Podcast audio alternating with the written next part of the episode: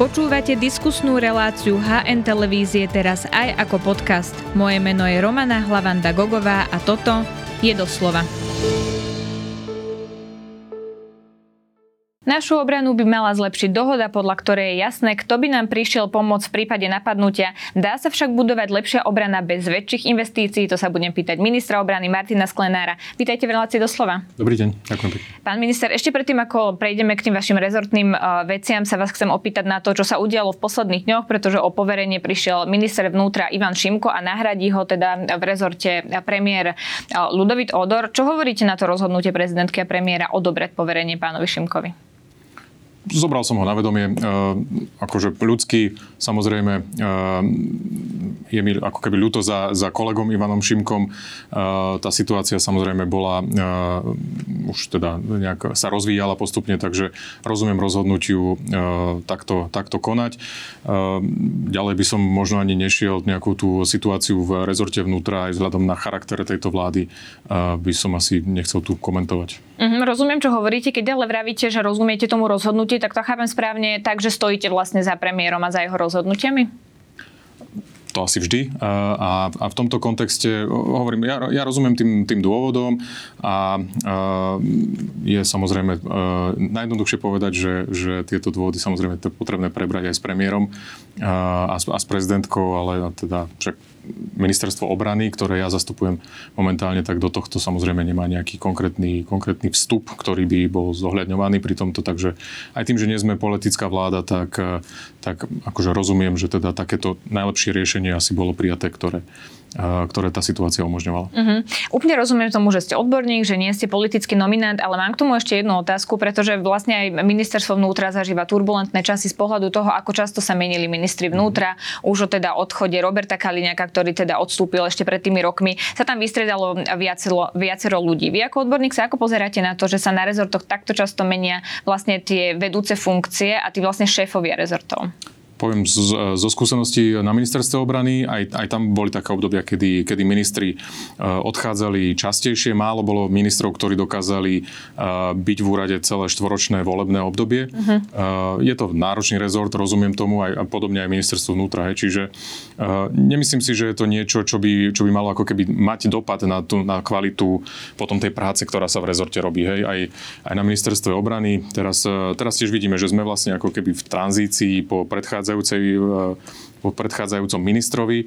Uh, teraz máme takýto iný status aj, aj s vládou, aj ako ministri, uh, ale to ako neuberá na tom, že, že pokiaľ plánovanie a tá práca je nastavená správne, odborne, tak vlastne dá sa v nej pokračovať pod vedením takmer kohokoľvek, kto samozrejme príde s nejakými politickými prioritami, ale, ale to, to gro, taká tá naozaj jadrová agenda v zmysle toho, toho naj, najúžšieho biznisu, ktorý v tom rezorte prebieha, by mala prebiehať za akéhokoľvek vedenia. To je, o tom by mala byť štátna správa, takže, mm-hmm. takže ten, ten politik by potom do toho mal priniesť možno, že minimum nejakých, nejakých zmien, možno len upraviť eh, priority, na ktoré pôjdu ako keby skôr peniaze, alebo pozornosť sa bude venovať eh, nejakým projektom konkrétnejším kvôli, kvôli nejakej politickej zodpovednosti, alebo teda nejakým záväzkom, ktoré, s ktorými politici prišli do úradov, ale, eh, ale neberiem to tak, že časté striedanie musí mať nevyhnutne dopad na to, že, že tam nevyhnutne je nejaký hlboký problém. Sú to, hovorím, často komplexné situácie, aj teraz z tejto pozície vidím, že, že je veľmi veľa rozhodnutí, samozrejme samozrejme, čím väčší rezort, tým viac rozhodnutí, no a každé z nich je potrebné, aby bolo dobre spracované. A za každé z nich v podstate ten minister potom nesie aj zodpovednosť. A, a viete, v malom rezorte je menšia pravdepodobnosť ako vo veľkom rezorte, uh-huh. že niektoré rozhodnutie, že tam náhodou v procese niečo sa naozaj udialo. Poďme teda k Ukrajine. Včera na Kríme vybudol muničný sklad, zbombardovaný bol aj Kerský most pred pár dňami, ktorý teda uh, vyzerá tak, že pravdepodobne nejaká časť sa bude musieť rozobrať, že naozaj bol výrazne zasiahnutý a vyzerá to aj tak, že Ukrajinci majú pri tej e, protiofenzíve veľké straty. Takto teda komunikujú viaceré inštitúcie, ktoré sa tomu venujú. Ako sa vlastne pozeráte na to, čo sa aktuálne teda deje na Ukrajine? Pozeráme sa na to veľmi dôkladne, samozrejme situácia nás zaujíma. Dôležité je povedať, že, že teda tá ofenzíva alebo teda nejaké operácie ukrajinské prebiehajú a, a nie, nie sú to tie, tie typické obranné e, operácie, ktoré prebiehali doteraz. Samozrejme z vojenského pohľadu, pokiaľ teda tá strana, ktorá sa bráni, tak má, má schopnosť lepšie uchrániť aj svojich vojakov od zranení a teda od zabitia. Pokiaľ prejdete do nejakých e, ofenzívnejších, protiofenzívnych operácií, tak samozrejme tie pomery e, potrebujete otočiť. Tam sú na to vojenské, vojenská veda, ktorá sa tomuto venuje, koľko, uh, koľko ľudskej sily na to treba a tak ďalej. Mm-hmm. Čiže na tieto Čiže pro... preto tie straty. Čiže čím viac vojakov, tak tým samozrejme aj tie straty sú väčšie na počty. Uh, beriem to ako, ako súčasť toho, čo sa tam, čo sa tam deje samozrejme. Uh, a tá situácia nie je vôbec ľahká. Samozrejme to nie, nie je to o tom, že by, uh, že by ruská strana sa zastavila na, nejakom, na nejakej úrovni a teraz ako stratila schopnosti. To nie je o tom. Ukrajinci sú lepšie schopní, alebo teda sa lepšie pripravili teraz na túto, na túto časť, zdá sa, takže sú schopní tie protiofenzívne operácie uskutočňovať asi, asi povedal by som, že lepšie, aj keď napriek tým, tým stratám. No stále to nie je tak, ako že tá druhá strana nič nerobí. Hej. Čiže no asi by sme nemali mať nejaké silné. veľké očakávania, lebo viacerí analytici upozorňujú na to, že zase ruská strana mala veľký priestor na to, aby sa zabarikadovala, aby zaminovala tie jednotlivé územia. A aj keď Ukrajinci postupujú výraznejšie, ako postupovali Rusi, keď sa to otočilo a vtedy tlačili Rusi, tak um, není to tak, ako keď sme sa pozerali na tú poslednú protiofenzívu. Určite nie. A bavíme sa o, o Rusku, však to je veľká krajina, ktorá má veľa zdrojov a, a samozrejme vie ich využiť e, práve na to, aby teda a najmä ak sme očakávali niekoľko mesiacov, že nejaká ukrajinská protiofenzíva príde, tak, e, tak samozrejme oni tam nezaháľali tiež a, a mali takmer rok na to, aby tam vybudovali obranné e, postavenia a tie samozrejme dali si záležať na tom, aby boli čo najpevnejšie. Tak to vyzerá. A používajú tam mnohé, mnohé taktiky samozrejme, alebo teda nejaké spôsoby svojej obrany. A, a, a je to ťažké, však to nemusíme spochybňovať, je to naozaj ťažká situácia, s ktorou sa Ukrajinci musia vysporiadať a, a nám záleží na tom, aby boli schopní sa s tým vysporiadať, aby, aby mali tie schopnosti, aby mali na to aj ľudí, aj, aj vybavenie a, a proste, aby dokázali prelomiť túto obranu aspoň, aspoň na niektorom z, z úsekov. Uh-huh. USA dodá Ukrajine kazetovú muníciu. My ako Slovensko sme súčasťou toho dohovoru o zákaze kazetovej munície. Ako sa vlastne pozeráte na to, že im dodajú práve toto? Ono sa hovorí, že ide o veľmi kontroverznú muníciu, ktorá teda má veľký dopad aj na civilné obyvateľstvo. My ako, ako e, strana tohto dohovoru samozrejme si plníme všetky záväzky, ktoré nám z toho vyplývajú.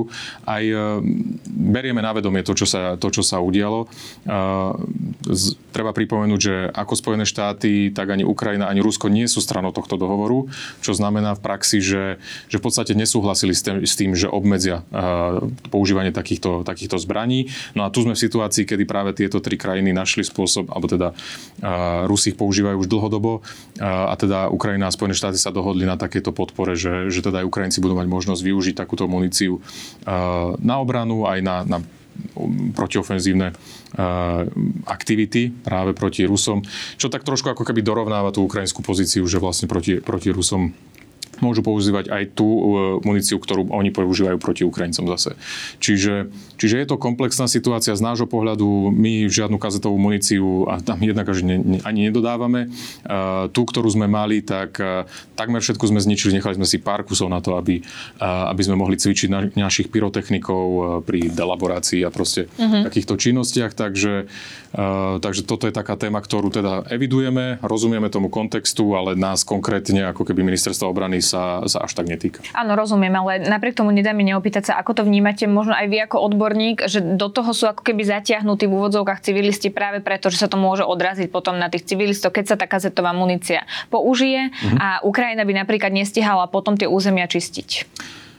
No, lenže Ukrajinci napriek tomu, že nie sú stranou dohovoru, tak napriek tomu e, verejne vyhlásili, že túto muníciu v, v priestoroch, kde sa civilisti nachádzajú, nebudú používať.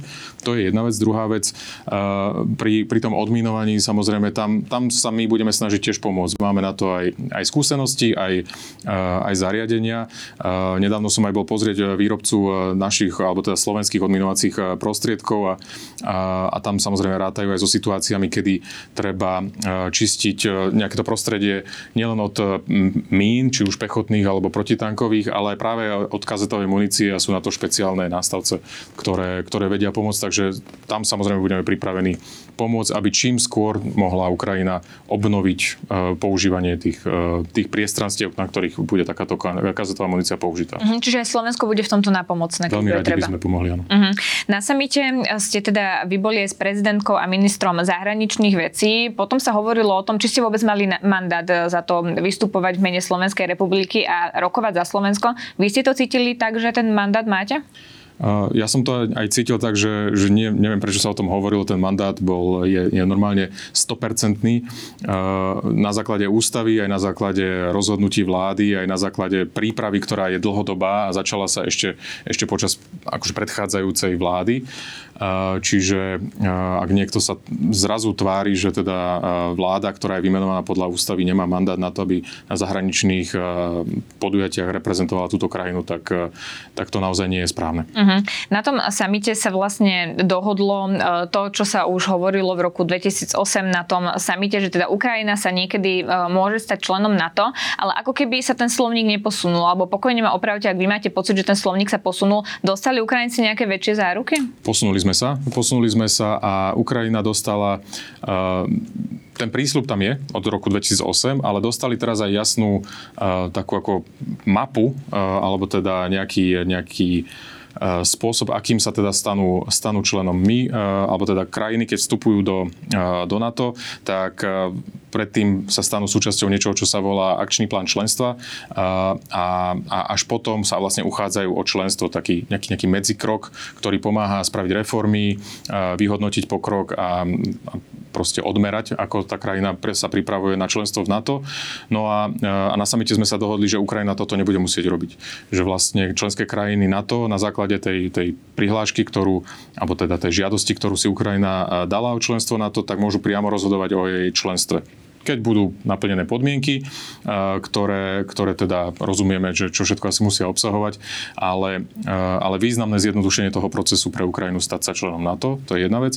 A druhá vec, mali sme v tom partnerskom vzťahu medzi, medzi NATO a Ukrajinou sme mali takú inštitúciu, ktorá sa volá Komisia pre, pre NATO a Ukrajinu, a, a túto sme, sme upgradeli, zvýšili sme jej status, pretože tam v takejto komisii Ukrajina pôsobila ako pozvaný host, ktorá prišla do NATO a, a diskutovala možno, že z pozície hostia s ostatnými krajinami NATO. Teraz máme radu NATO Ukrajina, ktorá, ktorá, ktorá vlastne združuje všetky členské krajiny NATO aj s Ukrajinou na, jednom, na, na jednej úrovni. Je to taký... Čiže majú bližšie prisunutú stoličku. Jednak, že majú bližšie prisunutú stoličku, ale, ale sú tam v rovnakej kvalite ako, ako hoci ktorý iný člen NATO. Či už Spojené štáty, alebo Slovenská republika, alebo, alebo iné, iné krajiny. Nie je, to, nie je to o tom, že by, že by NATO, reprezentované možno cez, v osobe generálneho tajomníka, ako keby pozývalo Ukrajinu. Je to, že všetky krajiny spoločne sa stretneme. Z diplomatického a zahranično-politického hľadiska je to, je to silný rozdiel. A, a je, to, je to naozaj to, to najbližšie pritiahnutie si Ukrajiny k, NATO pred tým, ako sa stanú členom. Uh-huh. Napriek tomu, čo hovoríte, tu môže reálne nasať situácia, že sa nikdy nedostaneme do toho bodu, že všetci lídry budú jednohlasne súhlasiť, že sa Ukrajina stane členom NATO. Ale to by sme mohli povedať akože hypoteticky o, o hoci ktorej situácii, aj, aj o slovenskej, že tiež sme nevedeli, či budú všetci hlasovať za náš vstup. A, a boli samozrejme podmienky, ktoré, ktoré si vyhodnocovali krajiny aj pri našom vstupe, tak podobne to budeme robiť aj, aj pri, a, pri Ukrajine. Z toho, čo na samite aj na rokovaniach v Bruseli v NATO vidím aj osobne, tak jednak, že podpora pre Ukrajinu je veľmi silná, aj, aj tá pochopenie, že záruky, e, ktoré členstvo v NATO e, poskytuje, sú samozrejme tie najsilnejšie bezpečnostné záruky, preto my sme v NATO, pretože nič lepšie a silnejšie nedostaneme. E, a, a, a práve takéto záruky majú šancu stabilizovať Ukrajinu naozaj na dlhé obdobie a to je pre nás ako suseda Ukrajiny absolútne najdôležitejšie. Aby Ukrajina bola stabilná, aby sa predvídateľne rozvíjala, aby bola ekonomicky schopná a jednak aj samostatne sa, sa rozvíjať teda, alebo teda ekonomicky prosperovať, ale, ale aj aby vedela s nami spolupracovať na, aj v ekonomickej oblasti. No ja sa na to pýtam aj pre vyjadrenia slovenských politikov, pretože v tomto štúdiu podpredseda parlamentu a strany Smer Juraj Blanár povedal, pokiaľ my budeme budeme vo vláde a dostaneme dôveru od občanov Slovenskej republiky, tak budeme členstvo Ukrajiny v NATO vetovať, pretože som o tom presvedčený a hovoria o tom aj iní odborníci, že Ukrajina by mala byť neutrálna a mala by sa vytvoriť, mal by sa vytvoriť nejaký priestor medzi Ruskou federáciou a Západom. Čiže tu reálne môže nastať situácia, že Slovensko bude tá krajina, ktorou neprejde parlamentom práve to, že Ukrajina by sa mohla stať členom NATO, nie? To by ma veľmi mrzelo pre Slovensko ako pre krajinu. Je absolútne dôležité, aby Ukrajina bola v NATO. Um, bolo aj v roku 2008, keď teda aj politické strany, ktoré boli vo vláde, tak súhlasili s tým, že NATO povie, že Ukrajina bude členom NATO. Uh, neviem, či teda dostatočne vysvetlili, že prečo teraz je uh, pre nich iná situácia. Hovoria, že sa zmenila geopolitická situácia. To hovoril pán Bolanár v tomto Ak štúdiu. Ukrajina zostane neutrálna, tak vlastne bude v situácii, ako bola v roku 2008, uh, alebo teda 2014, alebo aj v roku 2022. Ukrajina sa vzdala svojich jadrových zbraní, mala, mala záruky aj zo strany Ruskej federácie, aj iných krajín že teda uh, bude žiť bezpečne a teda, že nikto nebude mať záujem o jej, o jej územie a, a vidíme, že to tak nefunguje. Ruská federácia nemá záujem mať uh, len neutrálne krajiny okolo seba, potrebuje mať krajiny, ktoré sú, uh, nazvem to typu Bielorusko, uh, ktoré sú k nej veľmi priklonené. Ako náhle Ukrajina v zmysle našich hodnôt a naši, našich prístupov aj k bezpečnosti, aj k prosperite sa začala rozhodovať, že vidí vidí tie dôvody, prečo ostatné krajiny Európy vstupujú do Európskej únie a do NATO a rozumie im e, a súhlasí s nimi a preto sa hlási do týchto organizácií, tak začali problémy. A, a Ruská federácia takto, došlo, došlo to až sem a nech akokoľvek teraz dopadne tá situácia na Ukrajine, aj víťazstvom Ukrajiny, tak, eh, tak zdá sa, že, že plány Ruskej federácie sú pokračovať v takýchto eh, epizódach destabilizácie a, najlepším protiliekom proti tomu to je samozrejme členstvo v NATO pre Ukrajinu. Veľmi dôležité pre slovenskú obranu, veľmi dôležité preto, aby slovenská obrana nebola v situácii, kedy musí sa pripravovať na to, že z druhej strany našej hranice je, je nezodpovedný, nevypočítateľný sused, eh, či už by bol vo forme nestabilnej, nejakej zlyhávajúcej krajiny v prípade prehry Ukrajiny, alebo by to bolo, alebo by to bolo vo forme Ruskej federácie s nejakými ambíciami na zmenu geopolitiky ďalšími tak, Ale tak naša obrana potom musí naozaj na to reagovať významne a musíme viac dávať do obrany, mať viac vojakov a, a proste má to na úkor nejakého ekonomického rozvoja. Áno, to je jedna vec, ale druhá vec, čo vlastne hovorí strana Smer, tak oni hovoria, že Rusko už predtým deklarovalo, že sa cíti byť ohrozené na tom práve preto, že aliancia sa približuje k Ruskej federácii. Takže vstup Ukrajiny by vlastne znamenalo, že sa na to priblížilo ešte bližšie. Ehm, ako existujú na to rôzne mapy a, a ako keby aj vizuálne pomocky na to, že, že to samozrejme nie je vôbec absolútne ehm, ani záujmom na to, ani tá skutočná situácia o tom nehovorí. Hej. To, to obklúčenie Ruska na tom, to je, to je vymyslená uh, storka, príhoda uh, o tom, uh, aby, aby proste NATO bolo prezentované v Rusku ako nepriateľ a to pomáha vnútropolitickej situácii asi aj pozícii Vladimíra Putina. To by možno, že vedeli iní rozanalizovať hlbšie, ale uh, nie je to tak, na to je obranná aliancia, my sa pripravujeme aj naše plány, ktoré na samite sme schválili, sú založené na, na situáciách, ktoré začínajú útokom na ktoréhokoľvek člena. Nezačínajú nejakým uh, útočným výpadom niekde, niekde inde. Naše, naše obranné plány začínajú situáciou, ktorá sa týka, že niekto iný útočí na člena NATO. Mhm, ja nadviažem na to, čo hovoríte, pretože sa mali prijať nejaké nové pravidlá na tom samite. Um, ako to bude vyzerať v prípade, že by napríklad Slovensko bolo napadnuté, kto by nás prišiel braniť v tých úvodných prvých hodinách, ako by to celé vyzeralo. Čiže um, keď sa na to tak prakticky pozrieme, aké veľmi je to podstatné oproti tomu, čo sme mali predtým? Je to zásadný rozdiel. Naozaj toto je... Akože zjednodušene by sme to nazvali, že je to moderný systém kolektívnej obrany. Uh, vidíme, že to, čo sme si takedy predstavovali, že nejaká kríza, ak bude vznikať, tak sa bude vyvíjať a postupne bude eskalovať a my budeme mať čas sa na ňu tak postupne pripravovať, tak vidíme, že tie časy sa tak skracujú, uh, že, že taký ten štandardný prístup k obrane a k plneniu tých úloh uh, na, na východnej hranici predovšetkým, uh, proste tá situácia nám to neumožní. Čiže potrebujeme mať systém, ktorý budeme, ktorým budeme vedieť rýchlejšie reagovať, reagovať, budeme pripravení na takúto situáciu už vopred a, a to sa dá zabezpečiť tým, že budeme mať silné ozbrojené sily tu na východnej hranici NATO, nielen zložené z krajín, ktoré tu sú, ale tu, aby reprezentovali aj ten, ten, to spoločné úsilie aliancie, tak zložené aj z iných krajín.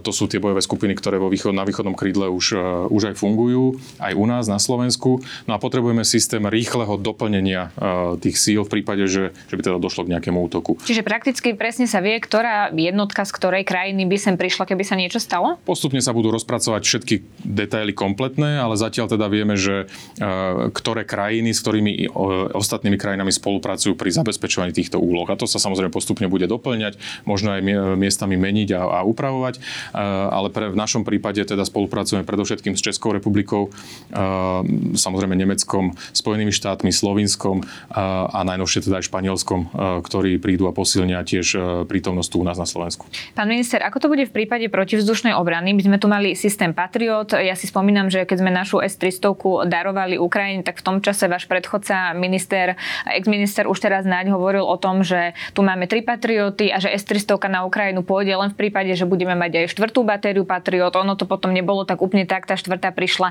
až trochu neskôr, keď už sme ten systém S-300 darovali. Čiže ako to bude vlastne vyzerať teraz s našou protivzdušnou obranou? No, uh ten, vtedy tá situácia bola, bola samozrejme takáto, to bolo pred rokom, za ten čas sa, sa veľa udialo prostriedky protizdušnej obrany, o ktorých sa bavíme, to je, to je taký ten záver toho reťazca. Protizdušná ochrana a, a obrana je predovšetkým o tom, aby, aby sme vedeli, čo sa vo vzdušnom priestore deje a tam sme, tam sme dokonale v tomto spokojní, pretože máme naozaj 100% prehľad o tom, čo sa vo vzduchu nad našim územím, ale aj nad celým územím aliancie deje. Čiže dôležité je povedať to, že že tie prostriedky, ktoré sa tu tak pohybujú aj po východnom krídle, ale aj v rámci celého NATO, tak sú využívané tak, aby poskytovali najvyššiu úroveň ochrany na miestach, kde je najväčšie riziko. S tým, že aj, aj na Ukrajine vlastne sa zmenila situácia, tam významne posilnili aj oni svoje protizdušné, teda svoju protizdušnú obranu. Je tam o mnoho viac prostriedkov západných, ktoré, ktoré dokážu aj, aj ukrajinskú PVO teda významne, významne zvýšiť. A, Čiže keby niečo letelo na západ, laicky povedané, akože zjednodušenie, áno, tak, tak vlastne o to menšie je to riziko. No a z ostatných strán my sme chránení aj, aj z iných vzdušných, akože vzdušné priestory iných krajín chránia, chránia aj nás.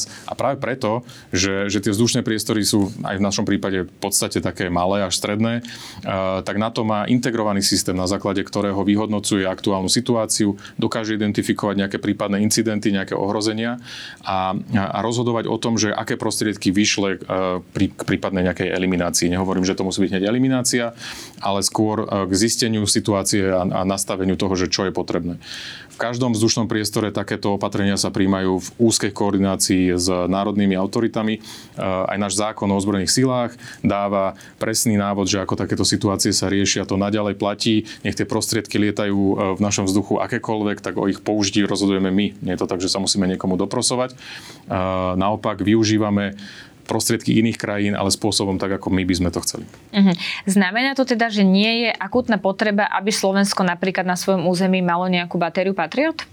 Uh, akutná potreba. Máme tu uh, systém protizdušnej obrany uh, SAMPT z Talianska, ktorý je z tej istej kategórie ako, ako Patriot ešte taká malá poznámka bokom, systém Patriot, alebo tá, táto kategória je, je vyššia kategória ako S300. Uh, jednak aj modernejšou technológiou, ale aj schopnosťou uh, plniť úlohy.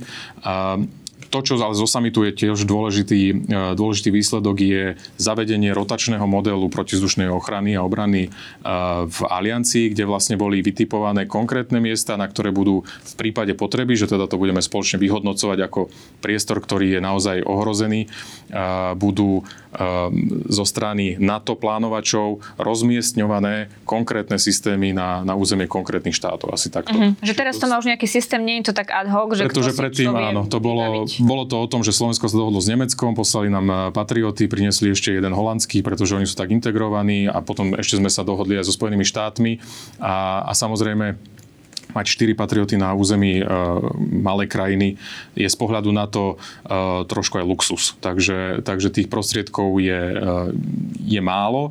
Musia byť využívané efektívne všade tam, kde to je potrebné. No a, a za tým účelom teda takáto rotácia, ktorá bude centrálne koordinovaná. Nie je to o tom, že NATO rozhoduje, rozhodujeme spoločne, ale NATO v NATO sme si spoločne pripravili zoznam tých miest, kde by takéto prostriedky mali, mali pôsobiť. Uh-huh. Ako to bude v prípade stíhačiek eh, F-16, ktoré teda máme objednané, náčelník generálneho štábu, pán Zmeko bol v USA, zúčastnil sa na výcviku tých slovenských pilotov. Mali by postupne prichádzať v roku 2024. Aj vieme povedať, že či v druhej polovici, v prvej polovici, kedy to vlastne bude? Očakávame, že priletia v máji, alebo teda v druhom, druhom štvrť roku, takže medzi aprílom a júnom, ale tak zjednodušene v máji.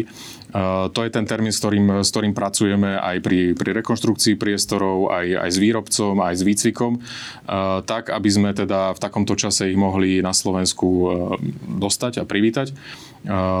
Uvidíme, že ako to konkrétne bude napredovať aj, aj počas budúceho roka. Neočakávame tam nejaké zdržania s dodávkami, ale, ale hľadáme aj ten najlepší spôsob, aby sme využili lietadla, ktoré, ktoré už budú vyrobené a, a v prípade, že by, že by možno rekonštrukcia sliača sa chvíľu oneskorila, tak aby mohli buď pôsobiť v Malackách, alebo pomôcť nám s ďalším výcvikom pilotov tam, kde budú cvičiť. Takže mm-hmm. lietadla z výrobnej linky začnú vychádzať už na jeseň tohto roku. Uh-huh. Vy ste nedávno poslali žiadosť na spracovanie tej konkrétnej cenovej ponuky, keď sa bavíme o bojových vrtulníkoch Viper.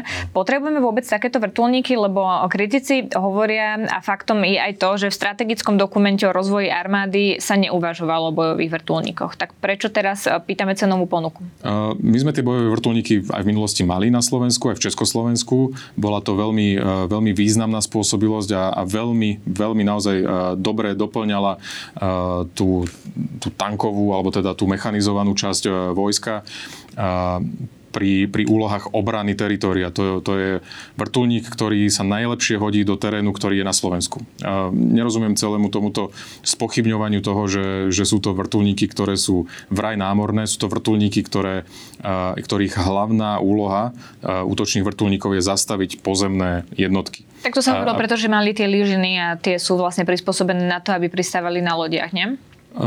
Tak myslím si, že to je najmenší detail, ale, ale funkcia toho vrtulníka je, je, je letieť nízko nad terénom, v podstate využívať ten terén na svoju obranu a ochranu a, a potom vystúpať na terén a zautočiť na nejakú mechanizovanú jednotku. Vidíme to na Ukrajine. Teraz sa to deje na Ukrajine, a, kde, kde strany vlastne takto využívajú práve vrtulníky, práve vyzbrojené raketami na to, aby ničili mechanizovanú eh, jednotku, alebo teda techniku, eh, pancierovanú, eh, tanky alebo, alebo bojové vozidla. To je tá úloha, takto sa používajú a práve preto ich chceme aj my, pretože je to veľmi dôležité práve na, na situáciu, ktorú teda v rámci kolektívnej obrany by sme museli riešiť aj tu na, na Slovensku.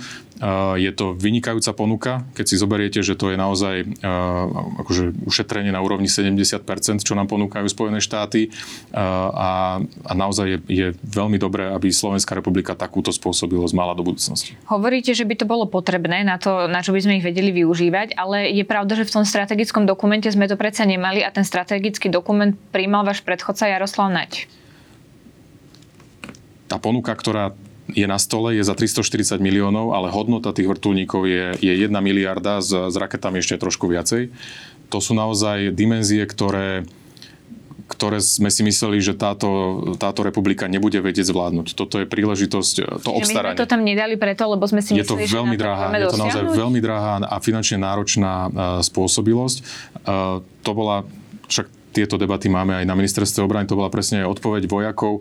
Uh, oni už ani nerátali s tým, že by táto krajina takto chcela investovať do, do svojej obrany. To je dôsledkom nejakého nedostatočného investovania z predchádzajúcich uh, období, ale, uh, ale teraz je naozaj príležitosť na stole a treba ju využiť, uh, pretože splní dôležité funkcie pre obranu. Uh, to, že, že sme možno boli málo ambiciózni pri príprave nejakého dokumentu v minulosti, by nemalo byť prekažko preto, aby sme, aby sme teraz naozaj dobrú spôsobilosť kúpili za veľmi výhodnú cenu. Aj keď uh, chápem, čo vlastne hovoríte argumentačne, tak ten strategický dokument k nás niečomu nezavezuje. To sme tam mohli napísať, keby sme to potrebovali, aj keby táto republika na to proste nikdy nemala. Neukazuje to len to, že ich proste nepotrebujeme? Myslíte tie strategické dokumenty? Nie, Alebo že tie, tie vrtulníky. Ja tie vrtulníky. Uh, keď ich nebudeme mať, tak naša obrany schopnosť bude na nižšej úrovni. Keď ich budeme mať, bude na vyššej úrovni. Máme možnosť za málo peňazí mať veľa muziky, keď to tak zjednoduším, a naozaj takej dobrej muziky, ktorú sme si ani mysleli, že nebudeme vedieť ani zahrať. A, a to je z môjho pohľadu jediný dôvod, jediný dostatočný argument na to, aby sme, aby sme toto, toto urobili a, a využili takúto, takúto ponuku pretože aj doba sa zmenila.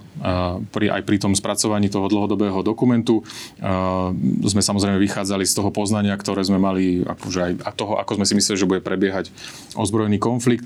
Teraz vidíme na Ukrajine v živom prenose, že ako vlastne taký konflikt vyzerá a akú úlohu v ňom majú aj bojové vrtulníky a preto si myslím, že je, je veľmi dobré, ak toto dokážeme využiť. Vy ste dnes, pán minister, podpísali dohodu o prijatí ponuky Spojených štátov na tie ľahké taktické vozidlá 4x4. Vás už predtým vyzývala strana hlas, aby ste takýto nákup zrušili. Oni teda hovorili, že Slovensku vzniknú náklady, keby sme platili tú daň z pridanej hodnoty 34 miliónov dolárov, ktoré nemáme kryté v štátnom rozpočte. Majú pravdu, nie?